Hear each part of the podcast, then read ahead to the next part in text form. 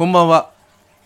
過去を悔やむより、未来に不安になるよりも、今を大切に生きることが重要。北斗三駅庵佐藤秀光です。今日は和時計ならぬ、江戸の時刻制度の小話になります。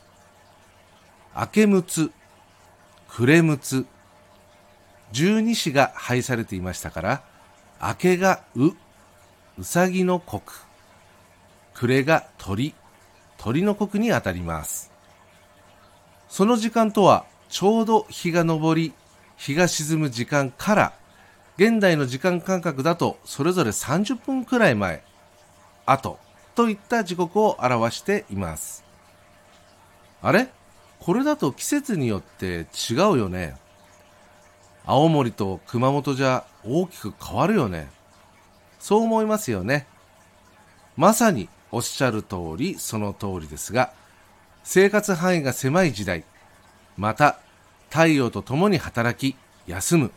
そんな時代には同じ尺度を保つことよりも、その地域地域に応じて太陽に合わせて生活のリズムを組み立てることの方がとても理にかなっているのです試験ですが今現代においても人間という生き物の生命リズムを考える上ではとても理にかなった時刻制度なのではないかなと思っています。現代の定時法といった春夏秋冬変わらぬ時を刻む現代の西洋の時刻制度と違い季節により1日の時間が伸縮伸びたり縮んだりするということですね。伸縮する面白い制度。ここには自然の中で生きる私たち人間にとって自然とリズムを合わせ無理なく過ごすための知恵が詰まっていたのだと思い馳せています。なんだか心にも体にも優しい感じがしますよね。それでは早速明日のメッセージに行きます。2023年2月17日金曜日。明日の天地のことの葉。落ち着きに運が乗る日。積極性が助長される。感情で動かず現実的な部分を正しく見て行動。早とちり短絡的な判断にならないよう心の平静を保ち正しく感じ応じる。こちらの補足ですが、積極性の助力が働くと、ついついせっかちになってしまうもの、意識して落ち着くことが大切なように読み解けます。周囲の状況に巻き込まれ、乗じて動く。興奮状態のまま進める。そういうことにならないよう注意することが大切なように見受けられます。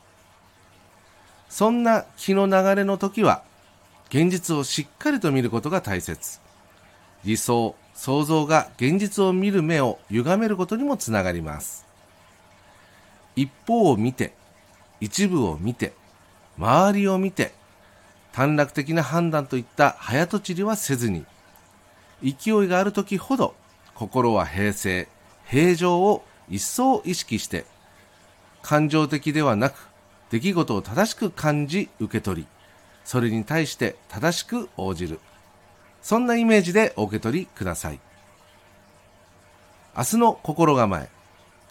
よく観察する。こちらの補足ですが、見ると観察するとは意味合いは大きく変わります。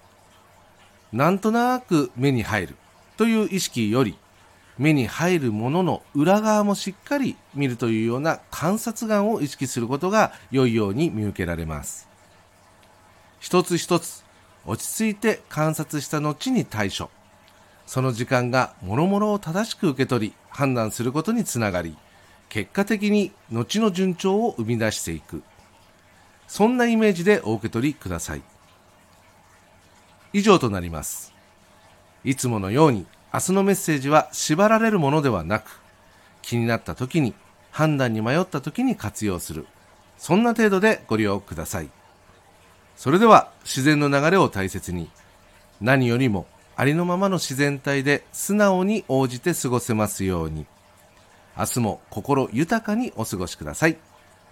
北斗三重案佐藤秀光でした。ありがとうございました。